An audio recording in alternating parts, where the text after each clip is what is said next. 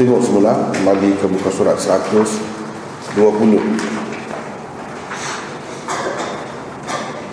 hadis yang ke-18 Abu Hurairah radhiyallahu anhu meriwayatkan katanya Rasulullah sallallahu alaihi wasallam bersabda Allah berfirman anak Adam yakni manusia telah mendustakan daku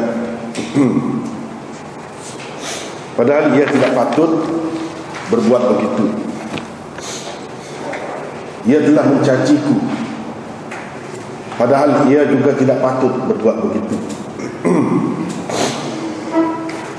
Pendustaannya terhadapku ialah dakwaannya bahawa aku sekali-kali tidak akan dapat menghidupkannya kembali. Sebagaimana aku telah memulakan kejadiannya yakni semasa di dunia dahulu. Caciannya terhadapku ialah dakwaannya bahawa Allah telah mengambil anak. Padahal aku adalah yang maha esa. Tempat untuk berharap. Yang tidak beranak dan tidak juga diperanakkan tidak ada sesuatu pun yang sebanding dengan aku di dalam riwayat yang disampaikan oleh Ibnu Abbas disebutkan cakiannya terhadapku ialah dakwaannya aku mempunyai anak. Maksudnya aku daripada mempunyai isteri dan anak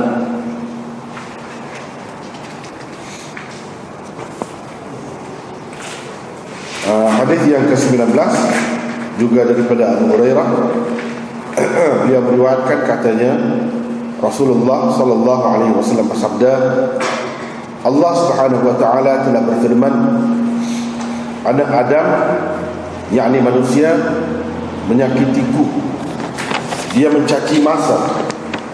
Padahal akulah masa itu yakni yang menciptakan masa itu. Di tanganku berada segala urusan aku membolak-balikkan malam dan siang hadis riwayat Bukhari dan Muslim Itulah terjemahan bagi dua hadis yang kita baca tadi. Satunya di bawah tajuk manusia tidak patut mendustakan Allah dan mencacinya pada buku surah 120. Hmm.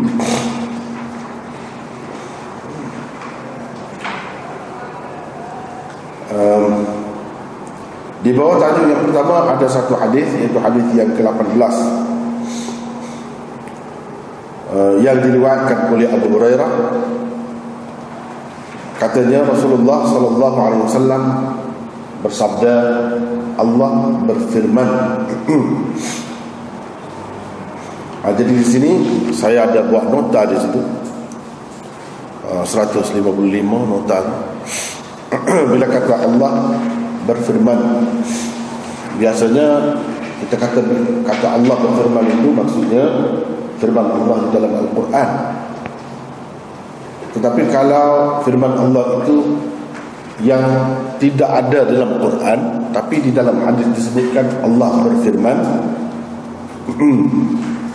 maka itu dinamakan hadis qudsi. Hadis qudsi. Di bawah tu ada nota 155 hadis ini merupakan salah satu hadis ilahiyah. Hadis ilahi boleh panggil. Ia juga dipanggil hadis qudsi atau hadis rabbani. Hmm? sama. Benda yang sama.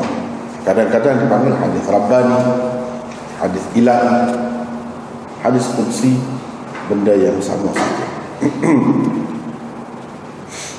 Terdapat lebih seratus bilangan hadis seperti ini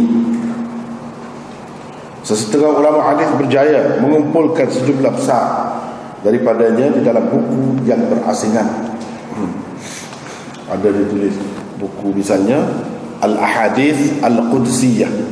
Hadis-hadis Qudsi uh, diasingkan. Uh, dikumpulkan secara berasingan. Uh, jadi nak tahu beza apa beza hadis kursi dengan Quran dengan hadis biasa perbezaan di antara hadis kursi dan Al-Quran ialah hadis kursi disampaikan kepada Rasulullah sallallahu alaihi wasallam melalui ilham mimpi atau dengan perantaraan malaikat yang membawa mafhumnya. Perantaraan malaikat yang membawa mafhumnya. Bukan bukan lafaznya. ya, tetapi mafhumnya sahaja. Uh, jadi disampaikan kepada Rasulullah itu sama ada dalam ilham mimpi atau dengan perantaraan malaikat. Um, kalau uh, rasanya ramai daripada kita ni ikuti juga kelas apa di kuliah kharigan di uh, bahagian kitab wahyi itu saya sudah bincangkan. Bentuk-bentuk wahyu di situ. Bentuk-bentuk wahyu. Jadi macam-macam bentuknya. Ada dalam enam tujuh bentuk. Uh, itulah bentuk-bentuk wahyu. Jadi termasuk dalam bentuk-bentuk tu hadis kursi ni pun masuk juga. Uh, masuk juga uh, cuma bezanya dia sebut Allah berfirman. Bukan dia sendiri kata. Rasulullah SAW kata begitu tidak. Tapi dia kata Allah berfirman. Yang mana kalau kita cari yang dia kata Allah berfirman tu dalam Al-Quran tak ada. Kalau ada Quran Kalau Quran ini malaikat yang bawa kepada Rasulullah wasallam itu bukan mafhumnya tetapi lafaznya. Bersama-sama dengan lafaz. Macam itulah yang Jibril bawa. Dia bawa tu memang dalam bahasa Arab begitu dah seperti yang kita baca sekarang. Bukan Nabi wasallam uh, olah ataupun uh, gunakan bahasa dia sendiri uh, untuk menyampaikan maksud Jibril itu tidak ha, tetapi seperti yang ada yang kita dapat dalam Quran inilah ha, itu kalau wahyu Quran hmm. hadis kursi ini tidak dia bawa mafhum sahaja sama seperti hadis-hadis yang lain. Mafhum sahaja dia faham. Macam kita berfikir tentang sesuatu kan akhirnya kita buat kesimpulan. Kalau kita nak nyatakan dalam bahasa kita nak kata macam mana kita buat sendiri kan. Ha, begitulah. Begitulah. Ah, hadis-hadis ni begitu. Cuma yang kita dapat itu idea uh, kita tak pasti tak boleh kata ini daripada Allah. Uh, tak boleh pasti uh, cuma yang baik-baik itu kita kata kiranya daripada Allah lah.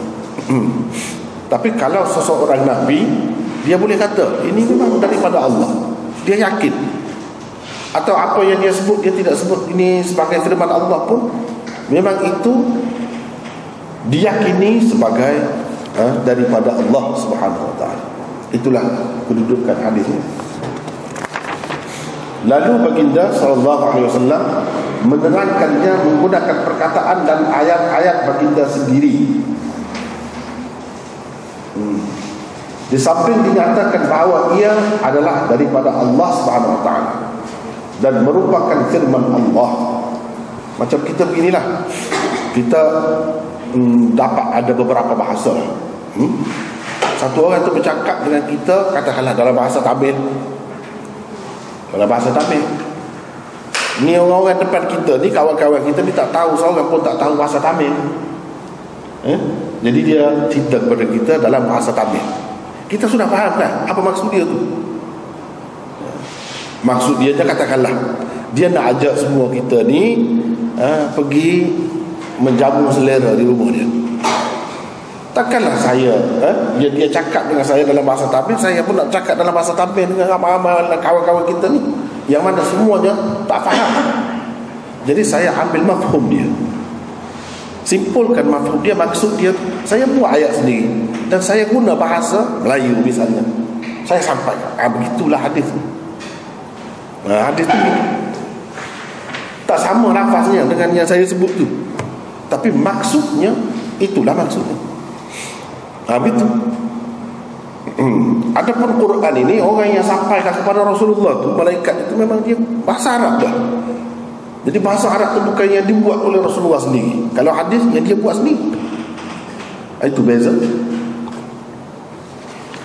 Jibril itu dia terima daripada Allah SWT dalam bahasa Arab gitu.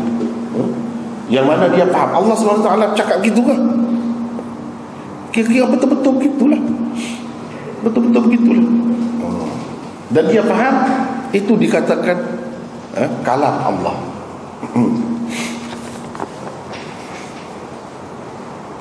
Al-Quran pula hanya disampaikan melalui Jibril dengan lafaz tertentu yang mutawatir sifatnya. Yang mutawatir sifatnya semua yang ada dari awal Al-Quran hingga ke akhir semuanya bersifat mutawatir. Tidak ada satu pun eh, daripada ayat Al-Quran itu sifatnya ahad seperti hadis. Eh?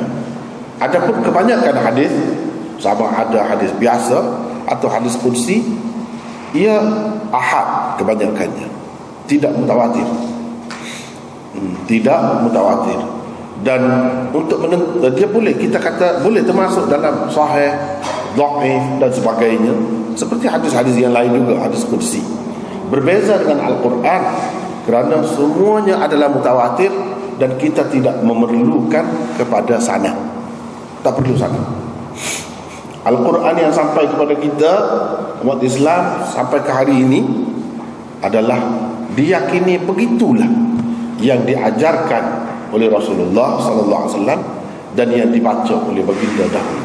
Memang begitu.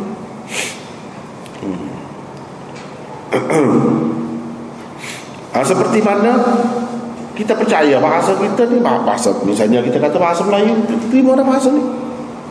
Seorang yang sampaikan kepada kita bahasa Melayu? Kita nak ragu ke bahasa Melayu. Bukan seorang. Berjuta-juta orang. Kemudian kita tidak dapat pastikan Siapakah yang memulakan bahasa Melayu. Tak timbul persoalan. Yang jelasnya itu bahasa Melayu Yang menggunakan bahasa Melayu Timur bahasa itu Dari satu generasi ke satu generasi Bukan seorang dua. Bukan bersifat ahad Itu maksudnya. Tetapi bersifat mutawatir. Mutawatir perkataan rumah dalam bahasa Melayu. Mutawatir ke ahad? Mutawatir. Sebab bukan seorang yang guna macam tu. Bukan dua orang. Perlu kepada sanad ke? Eh? Uh, awak kata rumah ni dengan maksud ini benda macam ni. Mana sanad perlu tanya macam tu eh? Ha? kita akan ditertawakan oleh orang kalau kita cuba tanya. Begitulah kedudukan Al-Quran. Tak perlu tanya sana. Sekarang ni kalau ada sana-sana itu itu perbuatan kemudian sebenarnya. Tak ada kena-mengena untuk mengesahkan itu Al-Quran dengan sanad. Bahkan ada yang jual-jual sanad apa kan sanad fatihah sanad itu sanad ini. Ini semua ni benda baru. Benda baru. Dan sebenarnya uh, boleh menjejaskan akidah umat Islam akhir-akhirnya lama-lama orang kata kalau macam tu Quran pun nak terima ni tak sah. Uh, kena terima macam hadis juga. Uh, macam tu. Uh, kalau macam tu rosak tak betul macam tu. Tak perlu pada sanat. Macam rumah tak dilah nak sanat apa. Hmm. Memang juta-juta orang cakap macam tu. Pergilah Quran ini pergilah dunia mana pun. Kalau ada beza pelak dia saja. Pelak dia saja. Ha, Dari segi hukum baca Quran ini Dia bukan satu sudut saja. Banyak sudut Mutawatir ke semuanya. Kalau kita baca hadis ini Juga daripada Rasulullah Tapi tak ada terikat dengan uh, Kaedah tertentu Yang kita panggil tajwid eh? Tertil apa semua tu tak ada Padahal bahasa Arab juga Yang ini kena tajwid di sini idghamnya, di sini iqlabnya, di sini ikhfa'nya, di sini mat apa semua. Semua ada bincang. Mana baca hadis macam tu? Tak ada. Semua maklum daripada zaman Rasulullah SAW sampai sekarang ni. Kalau Quran dia terikat Yang itu pun mutawatir juga. Ha, yang itu pun mutawatir kalau begini izhar. Kalau begini ikhfa, mutawatir.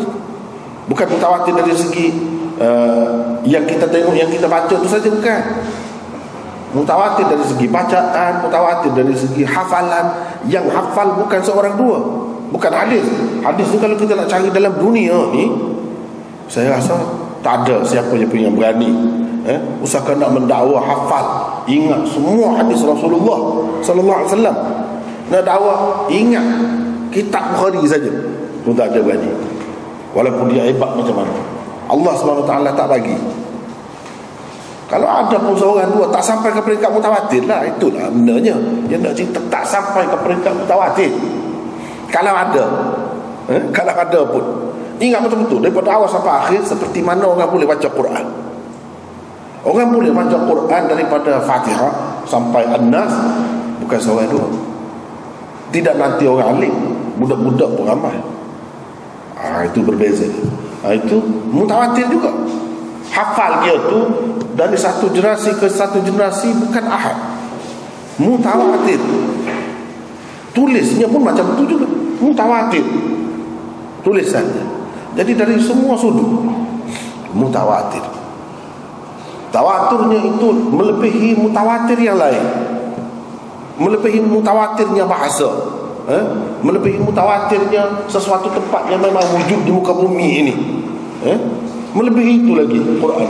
Kita kena beriktiqat begitu. Hmm. Mutawatir adanya Mekah. Mutawatir. Walaupun kita tak pergi ke Mekah lagi. Berapa ramai yang pergi ke Mekah? Bukan seorang dua.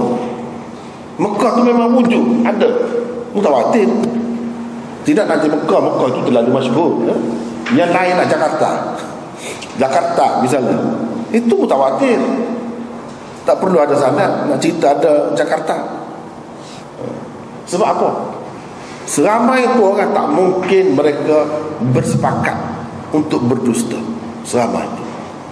Yang pergi sendiri, yang kita baca dalam buku, yang kita tengok petanya, eh? yang kita dengar uh, orang yang bercakap daripada sana. Eh? Walaupun tak pergi pun, kita tahu. Ah, itu sampai ke peringkat mutawatir.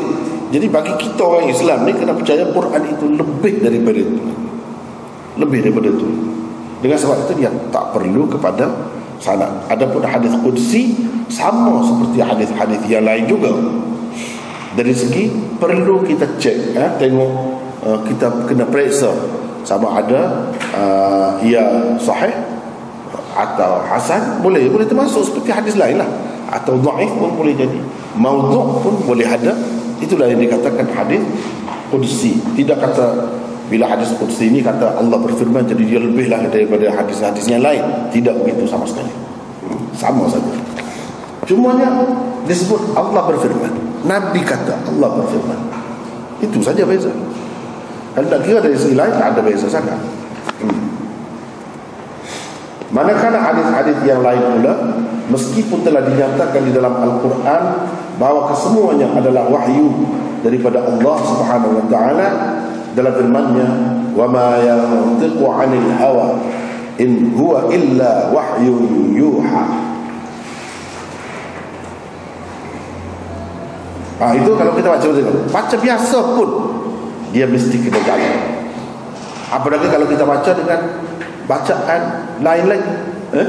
Kalau kita baca dengan berlagu lagi, lagi lah. Lainnya nampak Quran itu. Kalau kita baca macam tadi biasa pun dia kena jaga juga. Ah, apa lagi kalau kita baca? Wa ma yantiqu 'anil hawa in huwa illa wahyun yuha. Ada yantiqu. Kena baca begitu, tak boleh baca. Yantiqu tak boleh. In huwa bukan boleh baca. In huwa mana boleh? Itu apa? Semua terikat dengan kaedah. Tapi Nabi juga yang bawa. Sahabat-sahabat cukup faham Cukup tahu. Ini Quran. Ini hadis. Kalau hadis tak macam-macam. Macam-macam. Bahasa Arab biasa lah. Macam kita baca surah khabar Misalnya kita kata surah khabar bahasa Arab Macam itulah Tak ada perlu terikat dengan Kaedah-kaedah bacaan Dan sebutan tertentu. Tidak begitu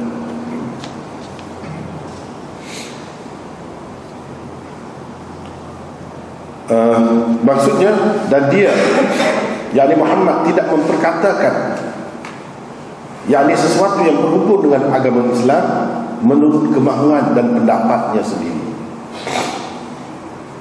segala yang diperkatakannya itu sama ada Al-Quran maksudnya atau hadis tidak lain hanyalah wahyu yang diwahyukan kepadanya yang huruf kecil eh? yang diwahyukan kepadanya ha, jadi semua yang dituturkan yang diucapkan oleh Rasulullah dipanggil wahyu. Wahyu. Dalam ayat ini disebut wahyu semuanya. Cuma para ulama dia untuk membezakan antara wahyu-wahyu itu dia ada buat istilah sendirilah. Ha? Uh, misalnya Quran dipanggil al-wahyul matlu misalnya. Wahyu al-matlu. Maksud al-matlu yang dibaca maksud dibaca tu baca dalam sembahyang baca dengan mengikut kaedah yang tertentu itu al-matlu maksudnya kalau hadis tak boleh baca dalam sembahyang. Nak ganti tempat. Surah ikhlas uh, surah al-kafirun dan sebagainya tak boleh. Wahyu yang dibaca. Yang ni baca tu baca dalam sembahyang. Disuruh kita membacanya. Sekurang-kurangnya Fatihah. Ha, itu tu masuk dalam al-wahyul matlu.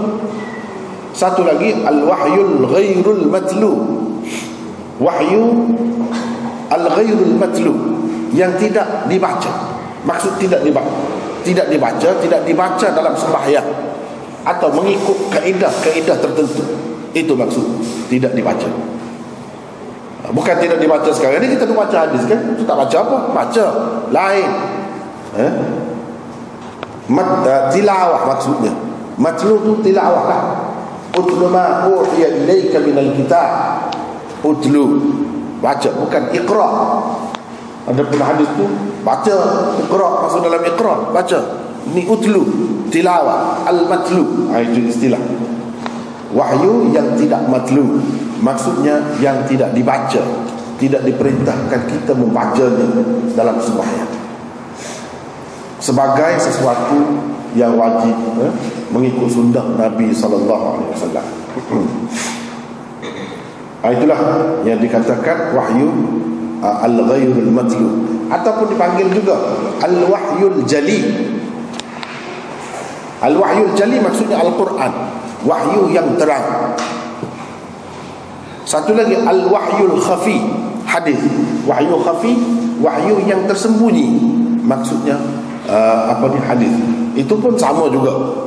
Sama dengan al-wahyul ghairul matlu wahyu khafi wahyu yang tersembunyi.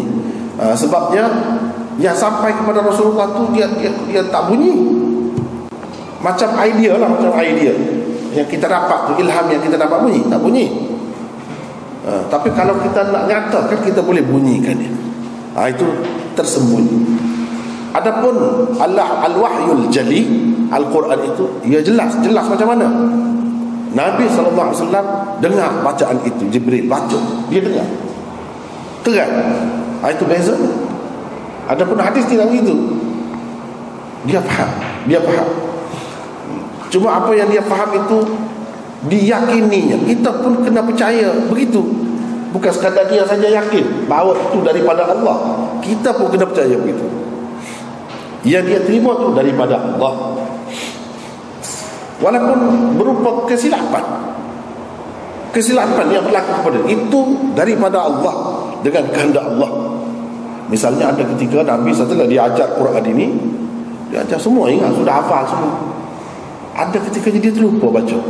Itu ada dalam hadis semua dalam semaya dia terlekat dia terlekat ha? dan dia langkah sahabat cerita macam mana? Dia kata kenapa tak tegur? Uh, nak, nak, ini uh, kita kata dia dia baca hmm, dia boleh terlupa. Terlupa tu itu pun dengan kehendak Allah. Itu pun dengan kehendak Allah. Apa tujuannya? Tujuannya nak uh, meyakinkan kita bahawa Rasulullah itu manusia bukan Tuhan. Semua ini dengan kehendak dan izin Allah apa yang berlaku dengan kehendak Allah. Dia tidak tak tak, tak, tak boleh buat apa. Tak boleh buat apa. Dia hanya menerima daripada Allah Subhanahu Taala semata-mata. Kalau Allah nak bagi dia lupa dia boleh terlupa. Ha, misalnya. Ha, begitulah. Ha, tapi bila ha, bila dibetulkan sahabat sebut ini. Oh itulah itulah jadi lain kali kamu tegur. Bukan dia saja orang lain lagi lah lebih lagi lah. Jadi sahabat tanya menunjukkan tidak mansuh tidak apa ni dibatalkan tidak dihentikan ayat itu tidaklah. Hmm, jelas benda tu. Jadi dia dengar Jibril baca. Bukan tak dengar. Macam kita lah.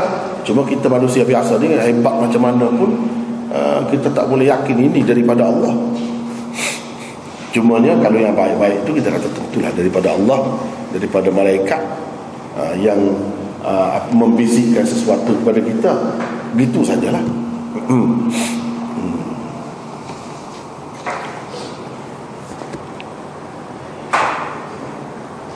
Namun sekiranya baginda tidak menyatakan ia merupakan firman Allah yakni selain yang terdapat di dalam Al-Quran atau tidak meriwayatkannya daripada Allah maka ia termasuk dalam kategori yang ketiga yaitu hadis biasa kalau dia tak sebut daripada Allah Allah berfirman Maka itu hadis biasa lah. Hadis biasa bukan bermakna Lebih rendah daripada hadis kursi itu Tidak. Ha, Itu saja beza, beza. Untuk mendapat keterangan lebih terperinci Mengenai perkara ini Sila rujuk kitab Qawa'id Tahdis uh, Oleh Al-Allamah Al-Qasimi. Ha, Itu sebab ini kepada orang yang uh, Boleh bahasa Arab Boleh tengok sebelah secara ringkasnya begitulah eh, apa yang dikatakan sebagai firman Allah selain daripada Al-Quran. Itulah yang dinamakan hadis Qudsi. Apa Allah kata?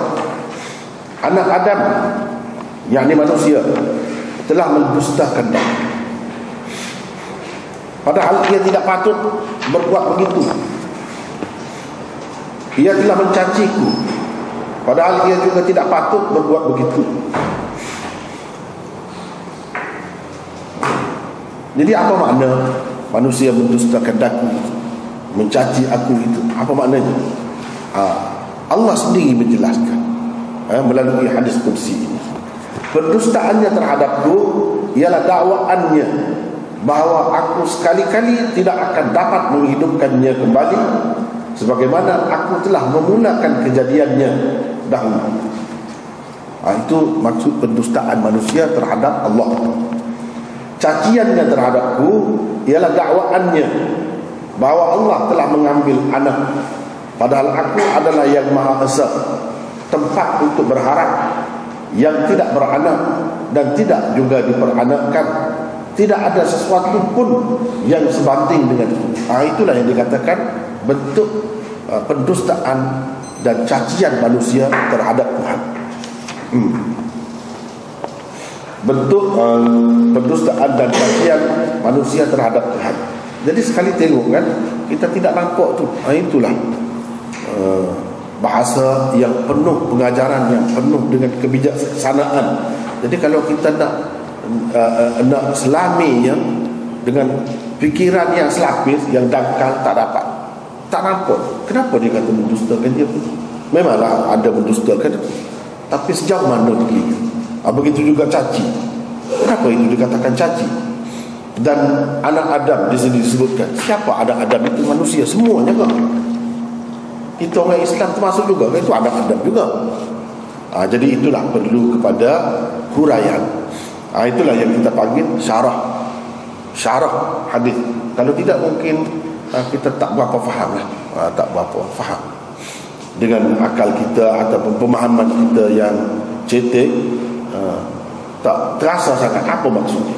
Tapi kalau kita tengok syarah misalnya nota yang ringkas di sini sudah dapat dah maksudnya. Uh, 156 maksud Rasulullah sallallahu alaihi wasallam berkata ada adab atau manusia di dalam hadis ialah sebahagian daripada mereka sahaja ada Adam di sini maksudnya sebahagian daripada mereka sahaja. Bukan kesemua anak Adam atau manusia. Sebahagian anak Adam yang dimaksudkan oleh baginda itu ialah orang-orang Yahudi dan Kristian yang mendakwa Allah mempunyai anak dan orang-orang Arab musyrik yang mendakwa para malaikat adalah anak-anak perempuan Allah. Ha, itu maksud anak Adam di sini. Bukan semua manusia. Kalau yang kafir pun bukan semua juga. Yang kata macam tu. Kalau yang etis tu tak terima langsung Allah. Ha? tak timbul soal anak ke apa ke. Soal bangkit ke. Tak timbul langsung.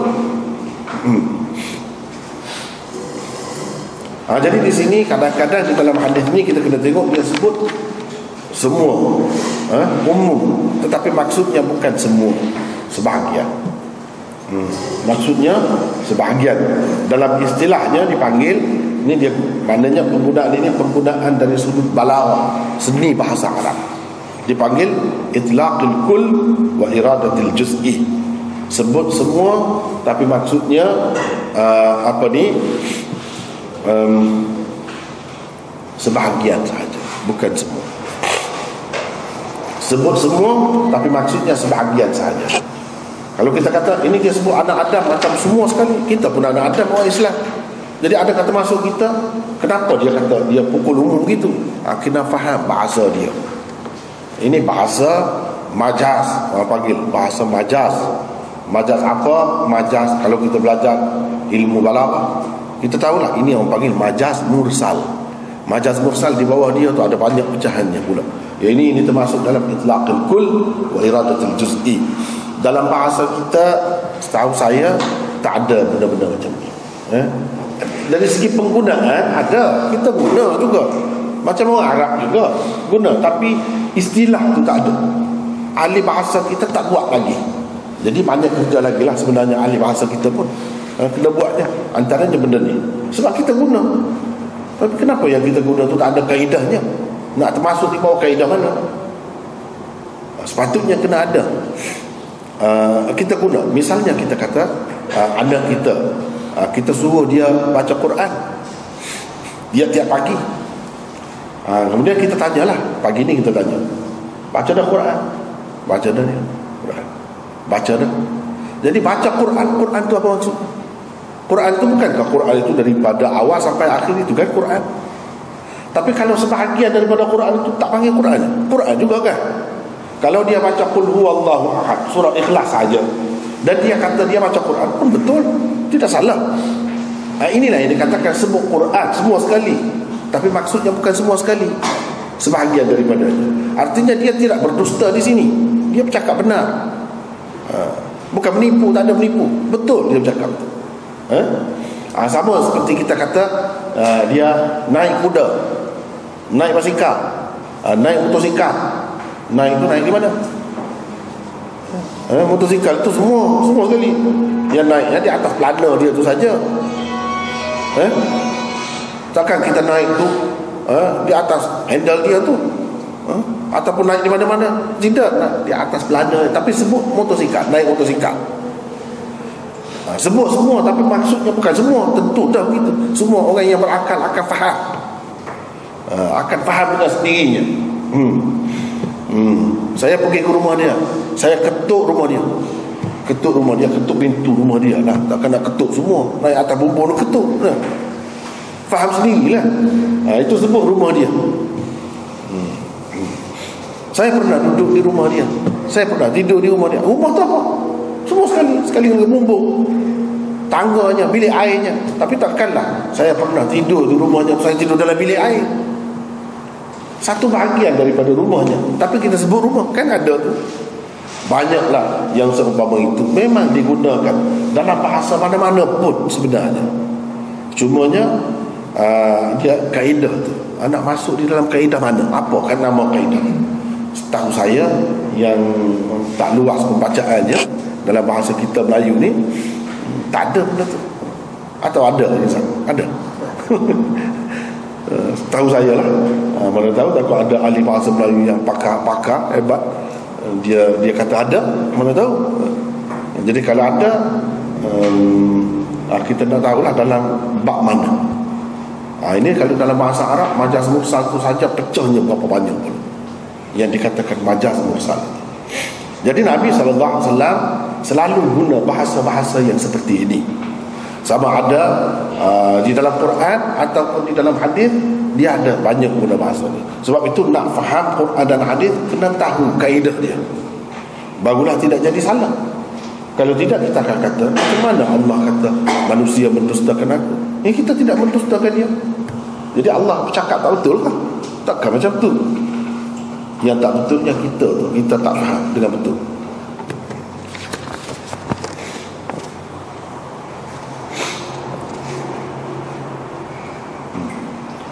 Asyadmu Mencaci itu adalah perbuatan menyifatkan Sesuatu Sebagai kurang Dan tidak sempurna. Itu makna caci. Cacian uh, Iaitu Menyifatkan sesuatu sebagai kurang Dan tidak sempurna. Itulah maksud caci. Mendakwa Allah mempunyai anak Dikatakan mencaci kerana ia sama seperti mendakwa Hakikat Allah itu tidak sempurna. Tanpa adanya anak. Begitulah dia pergi ke situ. Jadi yang dia terus kata caci itu sebab akibat dia tu. Mana kita kata kita kata cacinya? Kita tak kata yang tak bagus kepada dia. Kita tak kata yang bukan-bukan kepada dia. Tapi bila kita kata dia ada anak Itu bermakna mencaci. Sebab itu seseorang yang kita mengatakan Allah Subhanahu wa taala itu kurang tidak sempurna. Menyatakan bahawa Allah mempunyai anak itu berarti dia berkehendakkan kepada sesuatu yang baru. Dan inilah kemuncak kekurangan yang dikaitkan dengan Allah Subhanahu wa taala. Eh kita kata kita tak nampak sampai ke situ. Tak apalah. Kita tak nampak kena belajar kena tahulah benda ni. Eh? kita kena tahu Akidah itulah yang dipanggil akidah. Apa yang sepatutnya kita percaya tentang Tuhan? Orang Islam apa yang sepatutnya dia bilang eh, Percaya tentang Tuhan? Kalau orang lain silap Biarlah dia silap. Tapi sekurang-kurangnya ada Orang yang dapat menjadi saksi eh, Yang benar Tentang hakikat ketuhanan itu. Sehingga manusia boleh merujuk padanya. Tetap ada golongan yang seperti ini Iaitu orang-orang Islam lah. Oleh kerana tujuan seseorang manusia mempunyai anak adalah untuk mengekalkan keturunannya. Maka sekiranya Allah Subhanahu wa taala mempunyai anak, anak itulah yang akan menggantikannya setelah ketiadaannya nanti. Dan dia pasti akan tiada dan binasa kelak. Maha suci dan maha tinggi Allah Subhanahu wa taala dari semua dakwaan ini. Jadi kalau kita kata Allah mempunyai anak, Makna secara tidak langsung kita kata dia kurang. Sebab manusia yang nak anak ni kenapa? Kerana dia kurang. Dia nak kekal sebenarnya. Tapi dia tak boleh kekal. Apa cara dia nak suruh kekal? Biar dia tu jadi kekal. Dengan dia dapat anak cucu. Itu perasaan manusia. Dia tak tenang. Dia nak kekal. Adapun Allah dia memang kekal. Untuk apa dia ada anak? Memang dia kekal Itu sifatnya. Sifatnya tidak boleh dipisahkan Daripada Allah SWT Manusia Nak. Dan bila nak dapat anak Dia mesti kena cari saluran. Itulah yang dilakukan oleh manusia. Allah SWT tak perlu semua ha, untuk menyempurnakan kehidupannya untuk membantunya apa semua tu untuk memenuhi cita-citanya. Berapa ramai orang yang tak capai cita-cita dia? Ha, nanti anak dia nanti. Biar sampai cita-cita dia. Ha, ini semua menggambarkan ketidaksempurnaan. Itulah akibatnya kalau kita kata Allah itu ada anak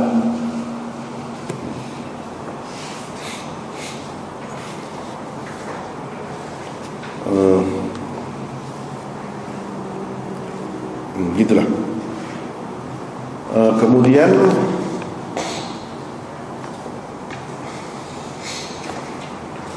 ada nota 157 di dalam Al-Quran terdapat banyak sekali ayat-ayat yang menyabitkan adanya hari kebangkitan semula manusia hari mahsyar hari akhirat atau hari pembalasan.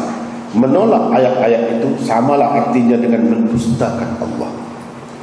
Jadi manusia kata eh, dia ni ada. Siapa buat? Allah ramai manusia yang hidup dalam dunia ni beragama tapi agama apa pun dia, dia terima itu.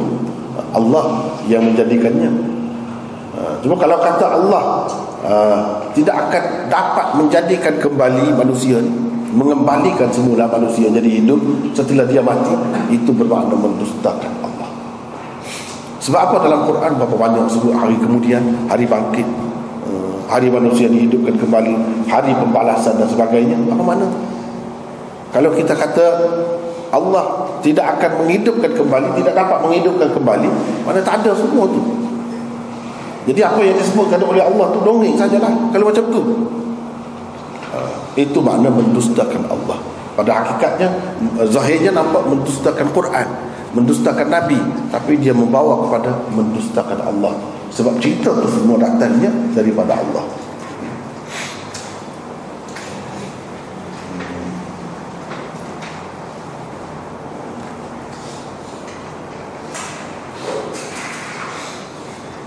Ha, di dalam riwayat yang disampaikan oleh Ibnu Abbas.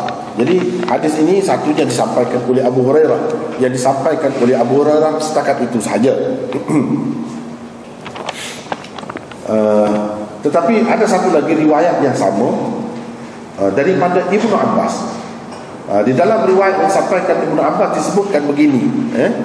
uh, berada perbezaan sedikit dengan yang tadi caciannya terhadapku ialah dakwaannya aku mempunyai anak. Itu makna manusia mencaci Allah. Maha suci aku daripada mempunyai isteri dan anak. Jadi tadi tak ada sebut isteri itu di sini ada sebut isteri. Ada sebut isteri. Uh, Nota 158 Kenapa mengatakan Allah mempunyai isteri dan anak? Dikatakan mencaci Allah. Ada beberapa jawabannya. Satu Ia berarti Allah menyerupai makhluknya. Nah, Kalau makhluk dia memang begitu kan? Ha? Ada anak Tak kira apa pun bendanya. Ha? Dia ada anak Dan ada pasangannya. Kalau begitu Allah menyerupai makhluknya. Sedangkan berapa kali di dalam Al-Quran berapa tempat banyak tempat disebutkan Allah tidak menyerupai makhluknya. Tadi yang kita baca hadis tadi dia sebut walam uh, apa ni? Uh, walam yakul walam yakul li kufuwan ahad. Uh, dalam Quran disebutkan walam yakul kufuwan ahad. Di sini disebut walam yakul li kufuwan ahad. Sama lah tidak ada satu pun yang serupa Yang sebanding denganku. Ha, Ini menafikan keserupaan Allah dengan makhluk.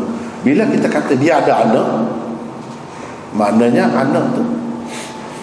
Kita kata Allah serupa dengan makhluk. Sebab cuba kita tengok ha? Manusia walaupun tak sama Betul-betul rupa dia. Ayah dengan anak. Tapi sekurang-kurangnya manusia juga. Ha. Tapi yang zahirnya kita tengok ada sedikit sebanyak keserupaannya.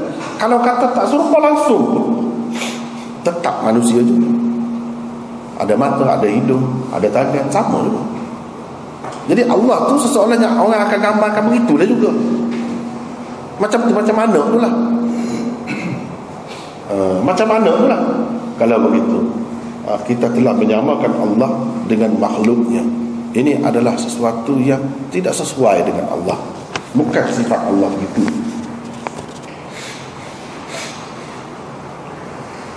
Dua ia berarti Allah lemah dan berhajat kepada sesuatu yang lain. Untuk kekal dia perlu kepada yang lain. Untuk bahagia dia perlu kepada yang lain. Kalau tak ada anak tak bahagia tak suka. Nak suka dia kena ada anak ha, Jadi serupa lah Allah dengan makhluk Kalau macam tu. Serupa dengan manusia pun. Hmm. Berhajat kepada sesuatu yang lain. Sedangkan Allah tak ada berhajat Kepada apa-apa pun. Dia buat kita ni Kerana dia berhajat kepada kita? Kepada makhluk? Tak ada. Tapi Untuk menyatakan Kelebihannya ha? Keagungannya, kebesarannya, kekuasaannya dan segala sifat Allah nak menyatakan sifat-sifat itu. Itu semata-mata. Hasilnya yang menikmati yang berasa ini suatu kelebihan apa manusia, makhluknya juga. Adapun Allah SWT dia tak ada lebih kerajaan dia dengan sebab itu. Dan tidak akan jadi kurang kalau tak ada ha, kejadian-kejadian ada tidak jadi kurang.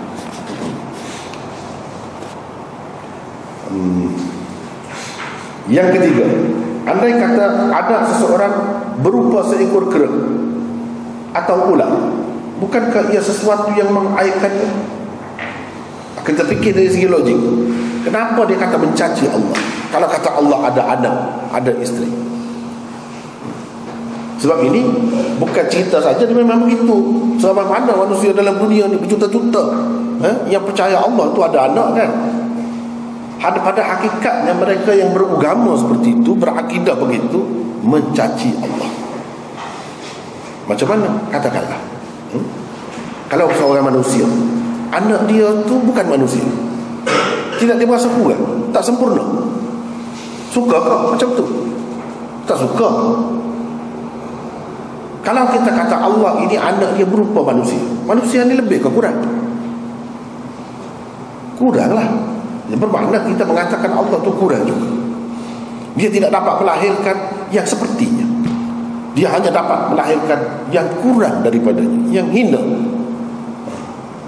Satu makhluk yang tidak disukai. Kalau disebut kepada kita manusia Anak ular. Anaknya belum misalnya. Ini satu keaiban kepada manusia. Sepatutnya anak dia tu macam dia. Kalau kita kata macam dia pun tak kena juga tak kena juga. Kalau macam dia makna dia kena ada ayah lagi. Dia kena ada ayah siapa ayah dia pula? Tak berkesudahan. Ha. tidak ada penghujungnya kalau kita kata Allah itu ada anak berupa manusia sekalipun. Satunya manusia itu sebab kurang. Kita tahu dah. Memang kita manusia. Dalam keadaan lebih daripada makhluk lain pun tetap kurang. Jadi Allah tu maha sempurna macam mana kita nak kaitkan sesuatu yang kurang dengan yang maha sempurna itu mustahil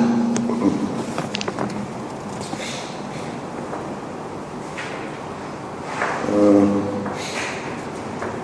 Padahal kera dan ular itu sejenis binatang seperti manusia juga Tapi kenapa kita anggap itu satu kekurangan Bagaimana pula dengan Allah yang dikatakan mempunyai anak berupa manusia dan lain-lain yang langsung tidak ada kesamaan dengannya. Bukankah itu juga satu bentuk cacian terhadapnya? Ah, ini satu bentuk cacian. Jadi tidak semesti sebab itulah Allah menghukum juga orang yang beragama. Tidak kata orang tak ada agama sahaja Allah hukum. Orang yang ada agama tu kadang-kadang lebih teruk lagi. Sebab apa? Dia mengelirukan orang atas nama agama. Kononnya itu agama. Macamlah Allah ajar begitu hmm, Padahalnya uh, Pada hakikatnya di sebalik dakwaan-dakwaan seperti itu Dia mencaci Allah. Orang agama sepatutnya mensucikan Allah Jadi mencaci Allah. Tanpa mereka sedari. Tak boleh buat tak sedar macam tu. Nah, Kalau hidup dalam dalam dunia ni Kena faham dengan baik. Ini akidah Bukan soal main-main. Uh, sebab itulah Allah SWT menghukum hukumannya dahsyat. Orang yang uh, kafir. Sebab dia ubah uh, dari Allah yang sepatutnya kepada yang lain. Allah yang sempurna jadi kurang. Jadi aib yang keempat. Allah adalah wajibul wujud. Yang zat yang mesti adanya. Isteri dan anak pula merupakan mungkinul wujud. Yang sesuatu yang baru dan mungkin saja adanya mengatakan Allah mempunyai anak dan isteri berarti menyeret Allah kepada sifat sesuatu yang baru ia juga secara tidak langsung berarti mengaitkan Allah dengan sifat kurang itulah artinya mencaci jadi ini ini kita masuk ilmu kalam sedikit. Eh? Istilah dia. Istilah ilmu kalam. Tapi bendanya memang betul, memang betul begitu. Cuma ada ke Nabi SAW ajar dalam hadisnya Allah itu wajibul wujud. Kamu semua mungkin wujud. Tak ada istilah itu. Tak ada dalam hadis. Tapi ulama-ulama yang bincang uh, Secara terbuka sampai ke situ dia pergi. Hmm. Apa makna? Wajibul wujud. Wajibul wujud maksudnya sesuatu yang mesti adanya. Tidak boleh kita terima tak ada. Sama sekali. Bila-bila masuk mesti kita kena terima sentiasa ada. Itu maksud wajibul wujud. Kalau tak ada Allah macam mana nak jadi alam? Macam mana nak jadi kita? Kalau dia tak ada dulu Siapa dulu, siapa kemudian? Kita dengan kemudian Dulu tak ada. Siapa yang menjadikan kita? Yang mesti ada tu lah. Tapi kita ni kan Cuba kita tengok. Sekarang ni kita fikir Kita ni Sudah ada sekarang. Kalau tak ada kita Tuhan buat tak ada Boleh ke tidak? Boleh. Dunia akan berjalan terus. Berapa ramai Anak orang tu Kita andaikan Dia tak ada. Tak boleh berjalan dunia. Ada mana-mana pihak dengan sebab tak ada anak dia tu jadi kebulut. Tak ada. Tak ada kena-mengena. Hmm. jadi sakit ke? Jadi miskin ke? Tak ada kena-mengena. Artinya kewujudan manusia atau makhluk-makhluk lain pokok uh, apa nama ni pokok kelapa ke ataupun lain-lain itu mungkin wujud. Adanya tidak mesti. Tidak bergantung kewujudan yang lain dengannya. Tengok berapa banyak negeri yang tak ada pun pokok kelapa. Hidup. Boleh itu Tak ada dia tu. Tak apa. Tapi kalau tak ada Tuhan Macam mana? Ha, Kita tengok Kalau tak ada polis trafik sekejap eh, Masa tu Bercelaru jadi Ini daripada Awal kejadian bumi ni Sampai ke akhir zaman. Berapa banyak berlaku. Setiap orang tu tak suka fikirannya. Eh? Kerja dia Perbuatan dia. Macam mana kalau tidak dikawal? Siapa yang mengawal semua? Allah. Ha, Jadi Allah mesti ada. Kalau tak ada dia tak mungkin Berlaku seperti yang ada Tapi kalau tak ada yang lain Boleh. Boleh ada yang lain. Boleh ada. Boleh wujud. Boleh hidup. Tidak bergantung kehidupan kita dengan Dengannya. Hmm. Jadi bila kita kata uh, Allah ni dia ada isteri, ada anak Bermakna kita mengatakan dia termasuk dalam mungkin wujud juga. Mungkinul wujud. Nah, kita kata begitu. Ini adalah satu bentuk cacian terhadap Allah Subhanahu wa taala. Sebab itu kita tak boleh kata begitu. Di dalam al-Quran penuh dengan bantahan terhadap uh, kepercayaan orang-orang kafir yang percaya Allah mempunyai anak Allah mempunyai isteri dan sebagainya. Uh, tengok dalam surah ikhlas tu saja uh, yang ringkas itu sudah menafikan semua itu. Tadi kan uh, ini hakikatnya adalah mafhum surah al-ikhlas. Uh, apa dia, dia kata? Wa ana samad. Uh, wa amma syakmuhu iyaya an yaqul ittaqadallahu walada. Uh, Allah mengambil anak wa ana samad. Sedangkan aku adalah as-samad. Yang diharapkan oleh semua yang wujud makhluknya itu. Jadi tempat tumpuan segala-galanya itu as-samad alladhi lam alif. Aku yang tidak beranak. Ah, dia nafi. Walam ulad dan aku tidak diperanakkan. Mana tidak ada orang lain sebelum. Kalau kalau kalau kita ni ada orang lain sebelum kita ayah kita ah, kita ni jadi anak. Jadi orang lain ada orang lain sebelumnya. Ni dia bila dinafikan dia tidak diperanakan maknanya tidak sama dengan makhluk kalau makhluk dia ada yang ada, ada kemudian ada begitu. Dan akhir sekali penutupnya dia kata walam yakul li kufuwan ahad. Ini betul-betul sama dengan surah al-ikhlas itu cuma lafaz dia berbeza sedikit. Uh, berbeza sedikit. Uh, jadi kesimpulannya Allah bagaimanapun tak sama tak serupa. Tidak ada bandingannya. ha. Bila kita kata dia ada anak ada isteri maknanya kita menyerupakan Allah dengan makhluk. Kita kata dia ada anak pula. Sedangkan itu adalah satu kekurangan.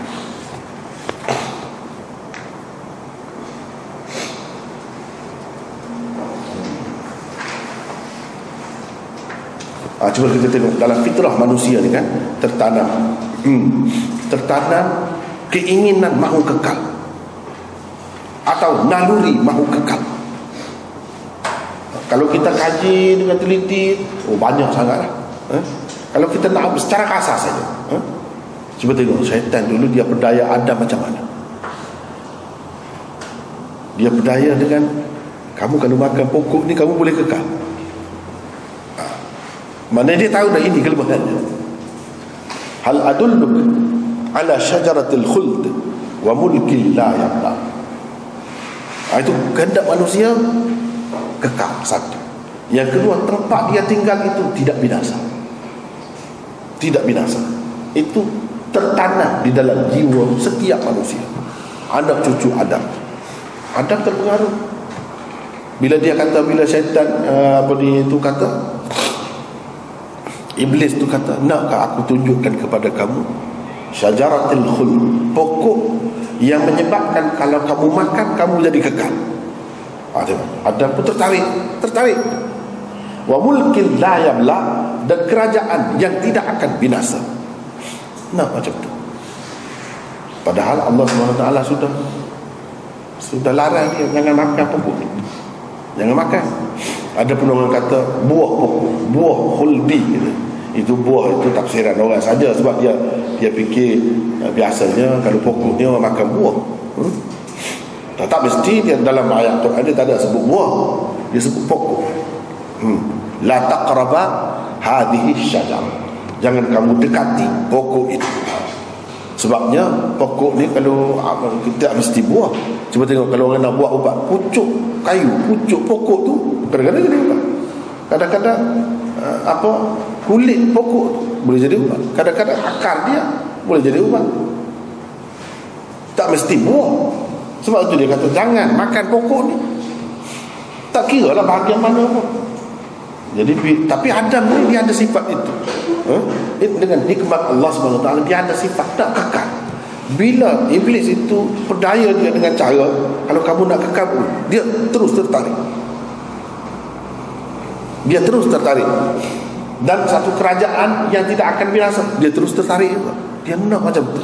Padahalnya dia duduk di tempat kekal dah. Kalau nak kira? Surga. Tapi manusia ni boleh ha, terpedaya. Dalam Quran disebutkan fanasia dia terlupa. Ha, dia panggil sifat Quran dia. Padahal kita kata macam mana boleh berlaku macam tu dalam surga dah dengan kehendak Allah. Boleh berlaku semua tu. Boleh berlaku. Setengah-setengah orang tu dia kata itu bukan surga tu surga lain. Ha? sebab kalau dalam surga tu tak ada guna itu kehendak Allah pada masa tu. Dia buatlah. Maksud Allah sebenarnya Seperti yang kita tengok sekarang ya, Nak bagi ada anak cucu dia dalam dunia ni Barulah jadi ada Kalau tidak tak ada sebab. Hmm. Tak ada sebab. Jadi bila hmm, uh, Adam makan Apa yang dia nak Apa yang ditawarkan kepada dia itu Jadi sebaliknya. Dia jadi tidak kekal Kemudian dia kena mari dalam dunia Yang tidak kekal. Itu akibatnya. Eh? kalau melawan Allah taala jadi begitulah. Ha, jadi dia terpaksa mari dalam dunia yang tidak kekal. Kehendak manusia naluri manusia hendakkan mahukan kekal itu memang dapat kita tengok dalam peristiwa itu. Ada tu sendiri dia ada itu ha, sebab itulah manusia ni sentiasa terpedaya kan dia makan ubat ni panjang umur. Oh makan tu beli tu eh? makan ubat ni tak jadi tua. Ah beli. Dia terpedaya. Jadi gagah jadi kuat kan? Semua manusia nak. Daripada tadi lah. Dia sudah ada dalam fitrahnya. Dalam kejadian asalnya. Sifat mahu kekal. Padahal dalam keadaan sudah ada jaminan Allah tak perlu bimbang dah dia terlupa yang tu. Dia terlupa. Ah. Sama juga dalam dunia Allah sudah tentukan kita buat macam mana pun. Kalau betul lah dengan dengan kita diet tu kita makan sayur, makan apa betul dah betul. Memang betul. Kehendak Allah pun memang jadi panjang umur. Tidak jadi panjang umur juga. Kalau accident sihatlah tubuh tak ada apa. Tidak ada kau tidak ada darah tinggi tidak ada kencing manis tidak ada. Mati juga awal juga. Kalau tanda Allah SWT itu memang pendek umur orang. Gitulah yang akan jadi. Sepatutnya kena ingat itu. Kalau kita sentiasa ingat itu tak apa. Nak ikhtiar usaha tu bagus tak ada apa tidak salah. Tapi kena ingat itu. Jangan lebih-lebih sangat. Jadi kadang-kadang saya pun ada um, beberapa orang kawan sahabat handai keluarga dia terlalu sangat jaga makan. Kononnya nak umur panjang saya kata kesian jangan. Sampai dia makan biskut Biskut tawar tau Biskut tawar. Tu yang empat segi tu Ke cream crackers eh? Uh, makan itu saja. Sampai jadi kurus kering. Sial Jadi tak ada lah nikmat dunia. Lepas kita kata dalam nikmat tu ada azab pula ada, ada penyakit. Ialah kena kawal lah setakat mana itu. Jangan jangan tinggalkan nikmat dunia Nabi SAW orang yang paling tahu. Dia makan kambing. Dia makan ayam. Dia makan yang lazat-lazat sedap semua. Tak ada apa. Jangan terlalu percaya sangat. Kalau kita begini kita akan kekal. Kita jangan. Jangan. Mana maksud kekal tu? Tahu dah semua semua. Percaya tidak akan kekal Mati semuanya. Umur panjang lah. Jangan percaya sangat begitu. Hmm? Rugi nanti. Hmm. Uh, Jadi Menyirik uh, Itulah sifat kurang. Yang kelima Seseorang anak lahir selepas berada Beberapa lama di dalam kandungan ibunya. Untuk seseorang ibu mengandung terlebih dahulu Mestilah ia mengadakan hubungan Dengan seorang lelaki. Lelaki itu pula mestilah terlebih dahulu tertarik dengan si ibu Yang mendorongnya melakukan hubungan kelamin Untuk itu mestilah kedua-dua pasangan mempunyai alat kelamin Semua ini jika diteliti merupakan sifat makhluk yang baru. Tak mengambil kira agama apa pun. Tak mengambil kira manusia pun. Semua dia ada sifat ini Tertarik kepada satu sama lain. Kena menjalinkan hubungan dalam apa bentuk yang sesuai dengannya tak kira. Semua macam tu. Kalau kita kata Allah dia ada anak bermakna dia macam tu lah tidak caci macam tu. Jadi kita orang Islam ni caci tu jauh. Nak caci secara eh, totok secara nyata. Secara tidak langsung pun tak boleh. Ini secara tidak langsung tidak ada caci nampak zahirnya. Tapi pada hakikatnya caci. Jadi orang Islam dah manusia yang paling menjaga kesucian Allah. Kerana secara tidak langsung pun dia tak caci Allah adapun ahli-ahli agama yang lain dalam pada mereka beragama kata percaya kepada Tuhan eh, mereka juga mencaci Tuhan sebenarnya. Itulah hakikat. Hmm. jadi begini inilah keadaan yang berlaku. Adakah yang berlaku kepada Allah begini? Ia langsung tidak layak dan tidak sesuai dengan Tuhan yang tidak menyerupai sekalian makhluknya tidak menyerupai sekalian makhluk tak sesuai. Oleh itu mengatakan Allah beranak dan beristeri sama sekali seperti menghina dan mencaci. Seperti menghina dan mencaci. Sama ada kita kata jadi orang manusia ni kan dia lemah sangat manusia ni. Uh, tentang Nabi Isa misalnya dikatakan Allah anak Allah. Dah kalau tidak anak Allah dah kita kata tidak anak manusia anak siapa tak kalau anak tanpa bapa uh, dia, dia miskin di situ. Uh, jadi dia dia terus kata Allah misalnya. Dia terus kata Allah. Uh, itulah ayah dia. Ada satu golongan yang lain pula dia kata bukan. Mana boleh tak ada ayah nak kata ayah dia tu Allah tidak. Ibu dia berzina. Uh, mak dia tu Maria tu berzina dengan manusia seorang lelaki lain uh, dituduh macam tu pula. Uh, sebab benda tu memang jangan berlaku tak ada berlaku. Itu sesuatu yang menyalahi kita panggil menyalahi adat kebiasaan. Tapi Allah SWT kadang-kadang dalam kejadiannya eh, dia lari daripada sunnah biasa sunnatullah yang ditetapkan mengikut cara biasa. Ha, nak anak kena ada ibu dan bapa. Ada kalanya tidak begitu dia nak menunjukkan kekuasaannya ha, itulah yang berlaku kepada Nabi Isa kalau nak kira mesti begitu hmm. dalam Quran sendiri disebutkan ha, kenapa yang pelik dengan kejadian Isa itu sekurang-kurangnya dia ada juga ibu. Dengan kuasa Allah boleh dia lahir walaupun tak apa-apa bagaimana kamu nak kata dengan Nabi Adam yang tidak ada ibu dan tidak ada bapa? Boleh pun Allah buat. Ah itu logik dalam Quran disebutkan hmm. Inna mathala Isa inda Allah kama thali Adam. Perbandingan Isa di sisi Allah seperti Adam kenapa kamu boleh? Adam tu tak ada ibu tak ada bapa. Kamu nak kata macam mana pula? Boleh pun Allah buat Sebenarnya semua itu nak menyatakan kekuasaan Allah semata-mata. Kenapa kita berasa pelik sangat? Yang suka sangat nak terima tu sampai kita katakan dia anak Allah. Tak fikir dah dengan kita mengatakan dia tu anak Allah apa akibatnya? Apa akan jadi? Inilah yang akan jadi ya. Jadi Allah berkenan kepada Maryam. Cantik sangat ke Maryam. Atau macam-macam lagi lah seperti yang yang berlaku. Adakah begitu? Kalau macam tu Allah menyerupai makhluk sedangkan dia sudah menafikan berapa kali dia tidak menyerupai makhluk hmm. ha, itulah yang kita kena pegang ha, kemudian kesesuaian hadis ini dikemukakan di dalam kitabul iman ialah dari sudut tidak mempercayai kebangkitan semula di hari akhirat dan mendakwa bahawa Allah mempunyai anak itu adalah bercanggah dengan prinsip beriman dengan hari akhirat dan beriman dengan Allah. Jadi di situlah kenapa pula apa ni hadis ini apa kesesuaiannya dengan tajuk ni? Ini kitabul iman. Iman macam mana? Jadi nak ceritanya kan rukun iman itu percaya kepada hari kemudian. Bila tidak percaya kata Allah ni boleh menjadikan semula mana tak percaya kepada hari kemudian sudah gugur satu rukun iman. Percaya kepada Allah dengan cara yang tak betul. Percaya pun itu makna mendustakan Allah juga tak percaya juga sama dengan itu juga. Ataupun tidak jelas tentang keimanan kepada Tuhan. Tidak membawa apa-apa makna. Tidak membawa apa-apa arti kepada kita.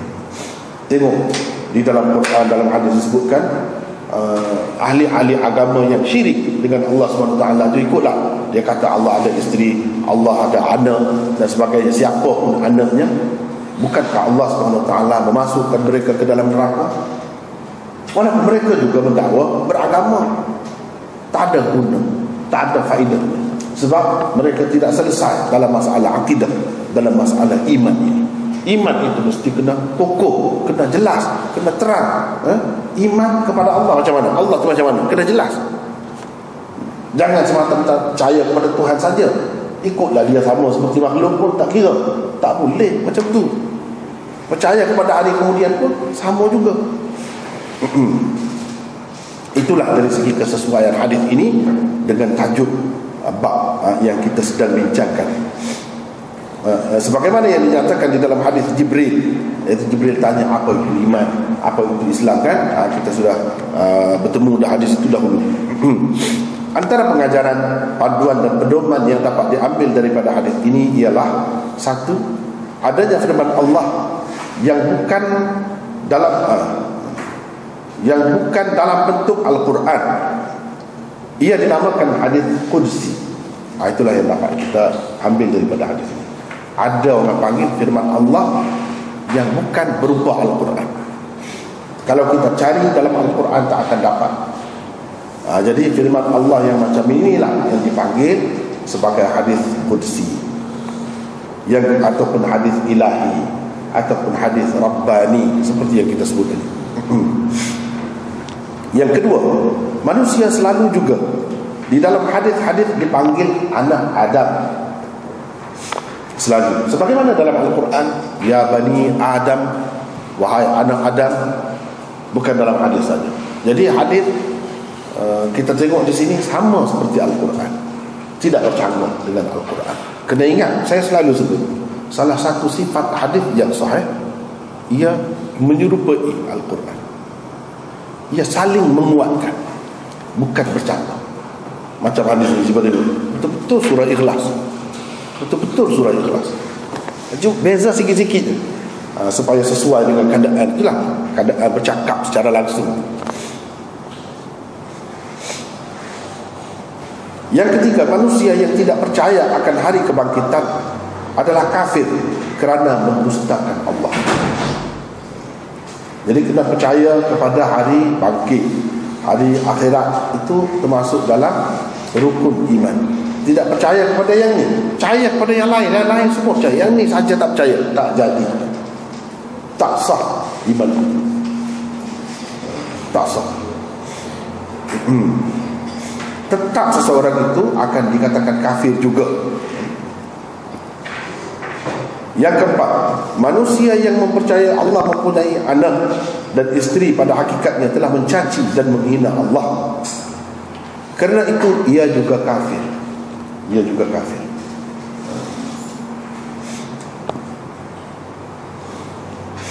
Ha, jadi dengan sebab itu kita kata uh, apa ni uh, orang-orang yang beragama lain yang percaya begini kita kata kafir. Sebab dia tidak mukmin, tidak mukmin, tidak sah iman, kafirlah. Ha, jadi mereka sebenarnya tak boleh berkecil hati, tidak boleh terasa hati kenapa kita panggil dia kafir. Ini hakikat hakikat kafir itu maknanya tak percaya. Tak terima, ingkar apa yang dipercayai oleh orang mukmin. Itu saja. Baik, kita tanya semua. Kamu percaya ke seperti yang kamu percaya? Tak percaya, ha, kafir. Kamu ada kepercayaan sendiri kamu akan kata kita kafir. Betul juga dari segi bahasa. Sebab kita tak terima. Percaya macam tu. Ini dari segi bahasa saja. Orang yang menolak kita tolak dia. Dia kita juga kafir kepada dia.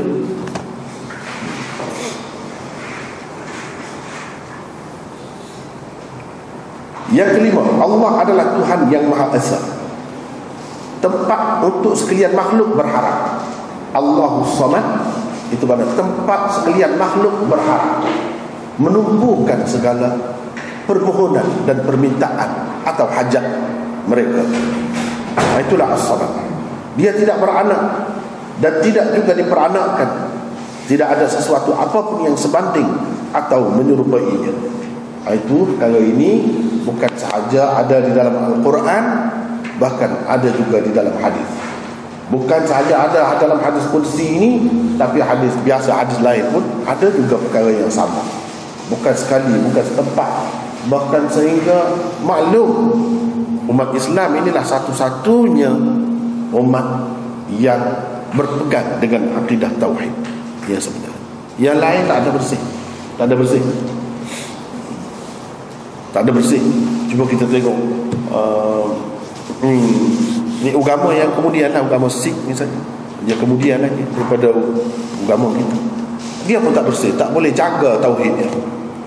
Sekarang ni di apa dipanggil uh, tempat ibadat dia rumah ibadat dia dipanggil gurdwara. Gurdwara dia. Ni cuba kita tengok. Uh, sudah ada replika semuanya ada replika. Kubur guru nanak. Eh tengok. Kalau pernah pergi atau tak pernah pergi tengok cerita-cerita dia pun ada kan dia ada satu orang yang ditugaskan untuk kibas kibas eh? dengan satu alat pengibas pengibas lalat jadi kenapa lalat? Kita pun tak faham juga. Guru nanak dulu banyak lalat. Macam mana?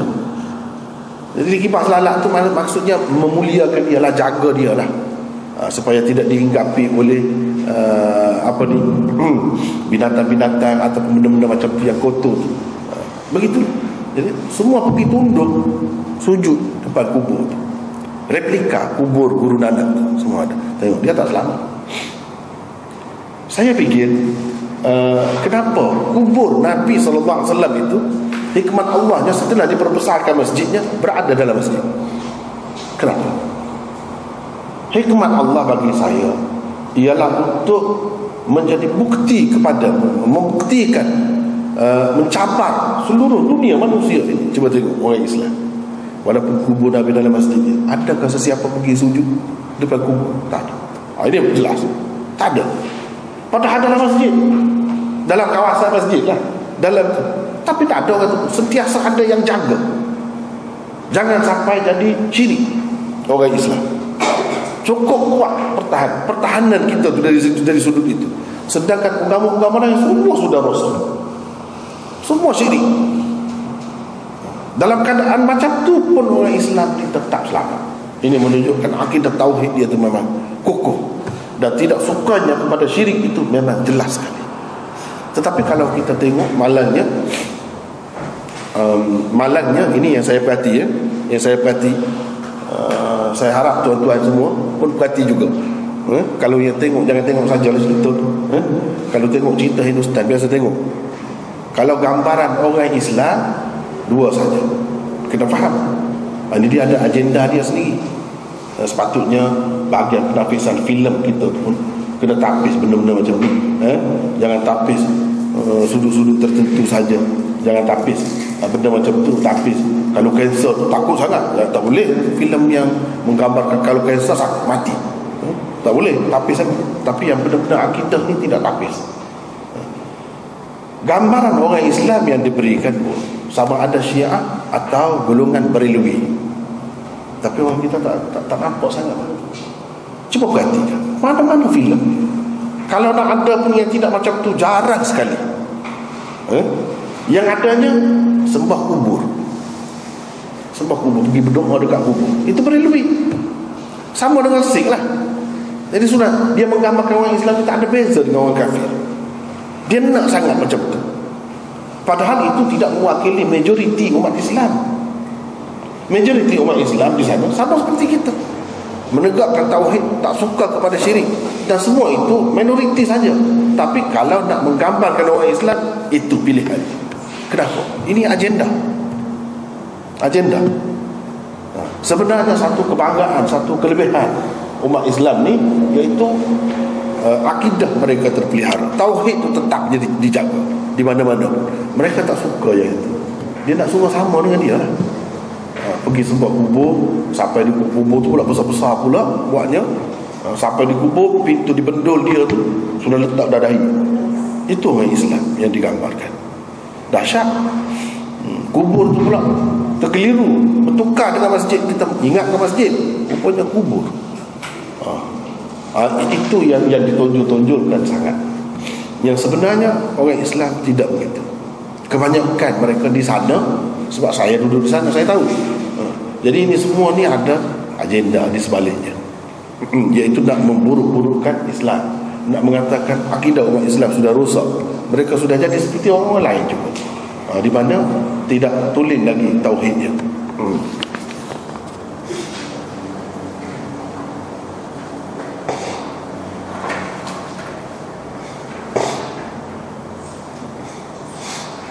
Yang keenam Maksudnya Allah daripada menyerupai makhluk Sama sekali tak ada. Dalam apa bentuk sekalipun Menyerupai makhluknya Tak ada. Itulah sebabnya kadang-kadang Di kalangan orang Islam yang ada aliran-aliran Yang terlalu Kuat sangat pegang. Kalau nampak serupa sikit saja hmm, Tak mau timur Ada sampai jadi mutazilah Misalnya. Eh? Asyairah misalnya kuat. Kalau kata Allah di atas langit, tak boleh tengok. Kalau kata di atas bawah, atas bawah, kiri kanan ni makhluk lah. Tak boleh kata begitu. Jadi kalau ada hadis macam tu, kena takwil. Ha, itu sebabnya. Dia terlalu nak jaga. Tauhid. Ha. Yang, yang ini pula dia pakai zahir. Jadi dah dia sebut macam tu, kita kena terima lah. Cuma serah kepada dia. Tidak akan jadi masalah apa-apa. Begitu.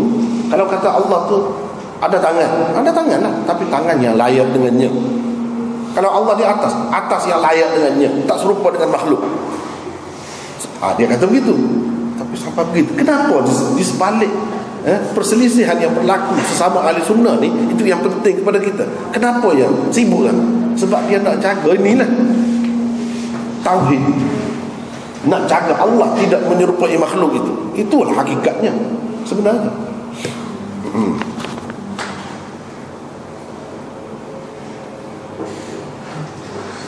Yang ketujuh mendustakan Allah dan mencacinya dengan apa cara sekalipun membuatkan seseorang menjadi kafir wal billah. tak bolehlah mendustakan Allah dalam apa bentuk sekali. Mendustakan Allah dengan menafikan hari bangkit sama. Mendustakan Allah dengan cara menafikan sifat-sifat Allah tertentu sama juga mendustakan Allah dengan uh, tidak menerima nabinya rasul-rasul yang diutuskan. Sama juga. Mendustakan Allah artinya tak pakai Al-Quran. Sama juga. Kata ayat Quran ini tidak sesuai lah misalnya. Huh? tidak sesuai. Hukum ini tak sesuai. Sama juga. Uh, uh, jadi itu termasuk dalam uh, kafir juga pada hakikatnya wal'iyadzubillah uh, kemudian selain Eh, Bukhari Ahmad dan Nasai juga telah meriwayatkan hadis ini daripada Abi Hurairah. Ha, itulah eh, hadis yang ke 18 dan hadis yang ke 19 nampaknya ha, kita setakat itu saja untuk kali ini. Wallahu a'lam.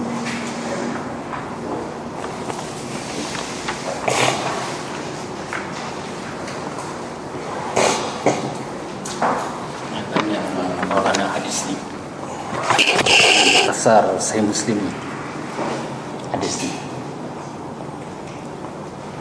Sahih kan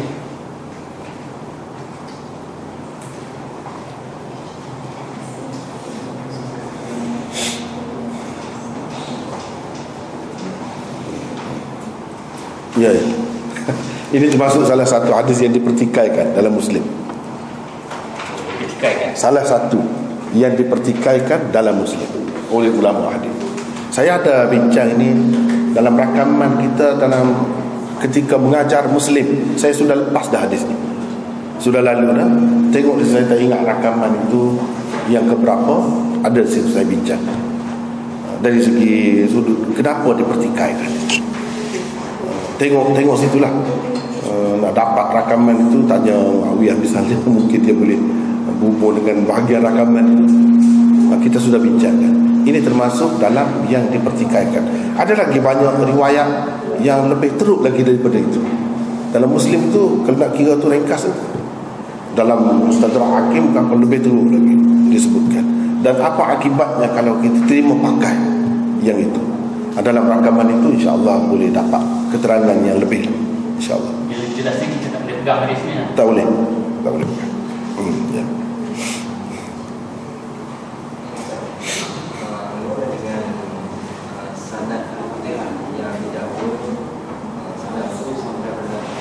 Ah, itu itu kan. Baru ni ada ada yang tanya macam tu kan. Saya sudah jawab sebenarnya tak perlu. Dari satu segi sebenarnya dia boleh membawa kepada bahaya. Di mana orang akan kata uh, kamu baca Fatihah kamu mana sanad kamu? Jadi berapa orang yang ada sanadnya? Jadi mana Quran itu sudah jadi tidak mutawatir kau sekarang. Ah itu bahaya. Sedangkan tidak perlu itu semua tak perlu jadi kalau terima Quran lah. kalau kita kata qiraat boleh boleh tahan lah. Boleh lah juga terima tapi kalau Quran yang biasa yang umumnya tak perlu kepada ini. Bagi saya lah ia perlu dihentikan. Kalau tidak akan menjejaskan uh, kepercayaan orang. Mungkin satu hari kalau orang timbulkan persoalan macam tadi apa kita nak kata? Mungkin itu termasuk dalam uh, cari duit apa Allah saya susah lah hmm. saya memang jadi pelajar yang dah hafal Quran Quran diulang balik dia akan dapat sanad sampai Jibril. Rasulullah sampai Jibril. Tak perlu sebenarnya. Sanat-sanat yang ada Ialah sanat kiraat. Ha, Kita jelas kan Kiraat lain. Eh? Bukan bacaan Quran yang umum Yang tersebar dalam masyarakat Yang tidak ada sanat Sebab yang perlu kepada sanat ini Ialah sesuatu Yang ada kemungkinan mutawatir dan ahad Sedangkan Quran semua sekali Daripada awal sampai akhir itu Tak ada syak Tak ada khilaf Tentang kemutawatirannya Satu ayatnya pun tidak ada yang kena percaya begitu. Bila kita ada benda macam tadi dia boleh jadi terbuka gitu. tapi kalau sanad kiraat itu lain. Itu boleh terima. Sanad Quran pengajian Quran yang umum yang biasa ni itu tidak ada sanad. Tak perlu. Ya. hmm.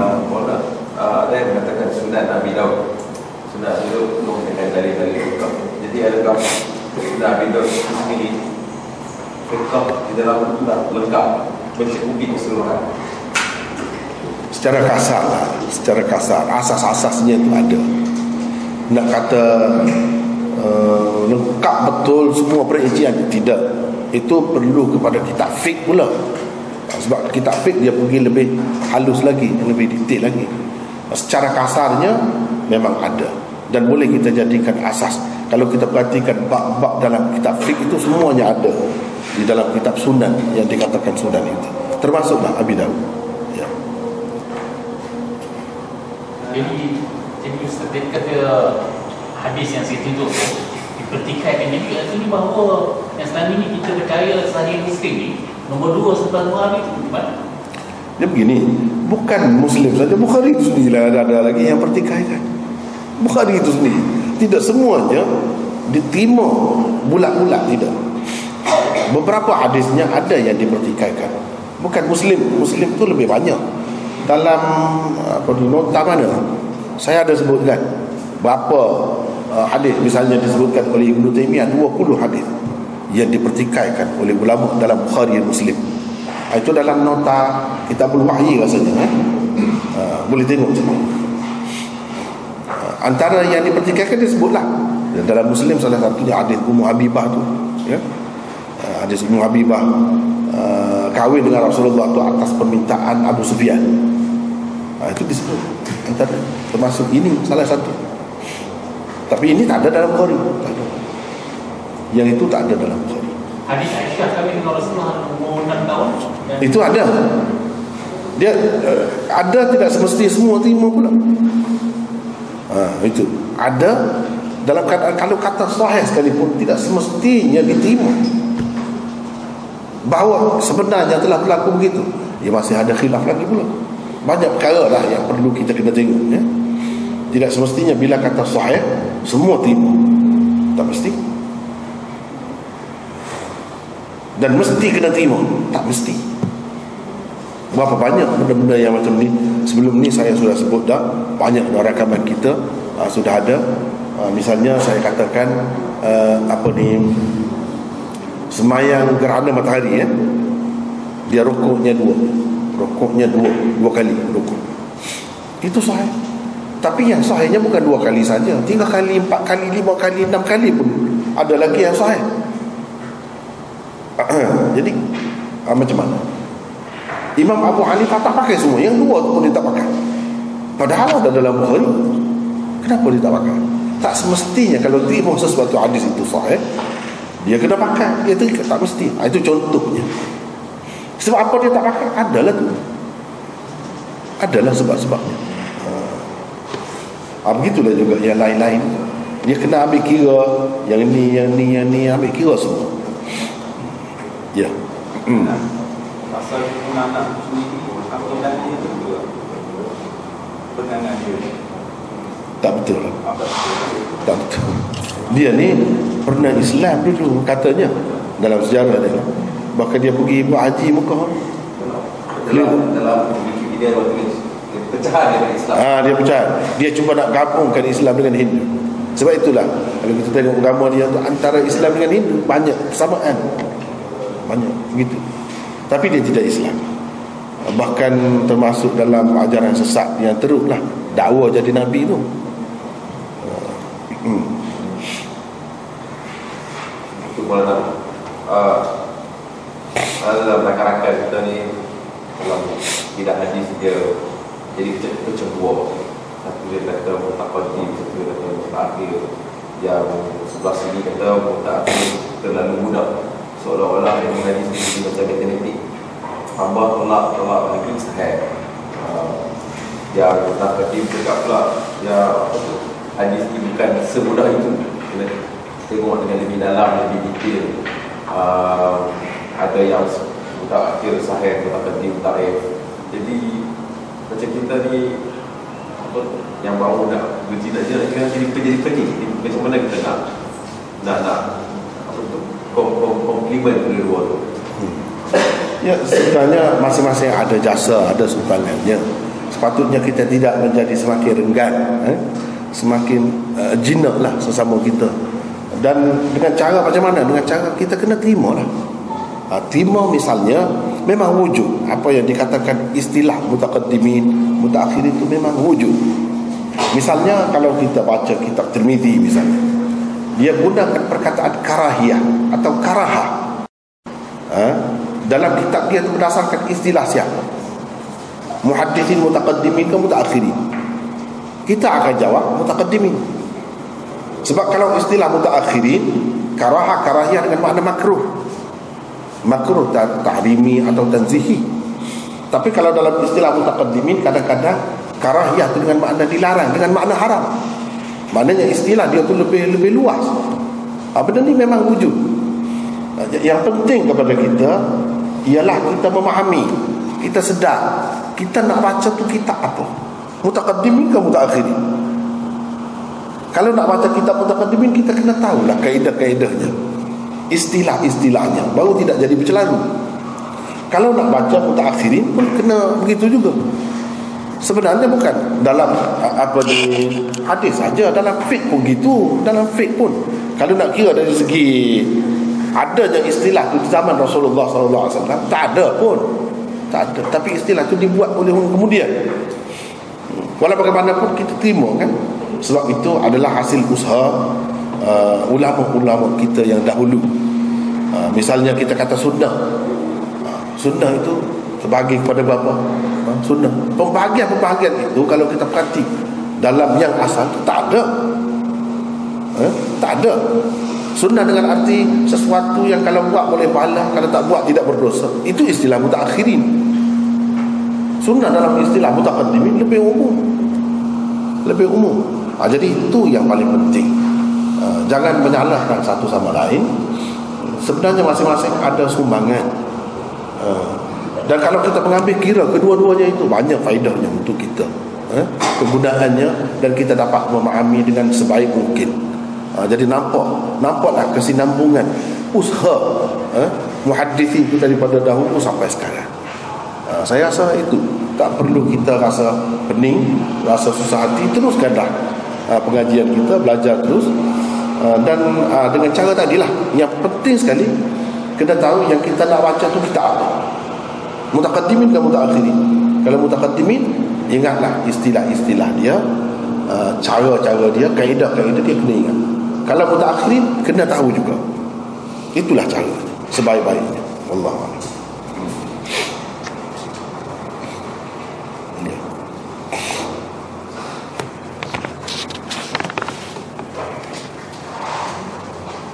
Ya soal uh, orang ni mendhaifkan orang ni uh, apa ni mengatakan sahih hadis yang sama itu tidak boleh jadi sebab pening. Eh? Sama seperti hukum fiqh lah. Yang ni kata haram, yang ni kata tidak haram. Sama. Itu masalah ijtihad. Perbezaan ijtihad boleh berlaku benda, benda macam tu. Pada dulu lagi sudah ada tak ada siapa-siapa pun yang mengaibkan satu sama lain tak ada. Itu hasil ijtihad dia. Berdasarkan hasil ijtihad dia kata hadis ini dhaif gitu. Hmm. Ayat yang mana baca dulu dalam manusia beriman ada tercampur syirik juga tu ayat mana Wa ma yu'minu aktsaruhum billah illa wa hum musyrikun. Aja baca lagi. dekat surah Yusuf ke asal dekat-dekat tu lah. Ke surah Ra dekat-dekat. Hadis kita baca tadi boleh pakai untuk menerangkan surah surah Al-Qur'an. Mana boleh?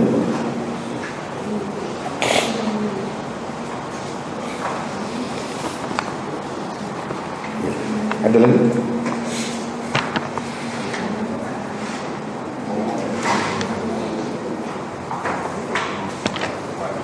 Kalau tak ada kita setakat tu lah.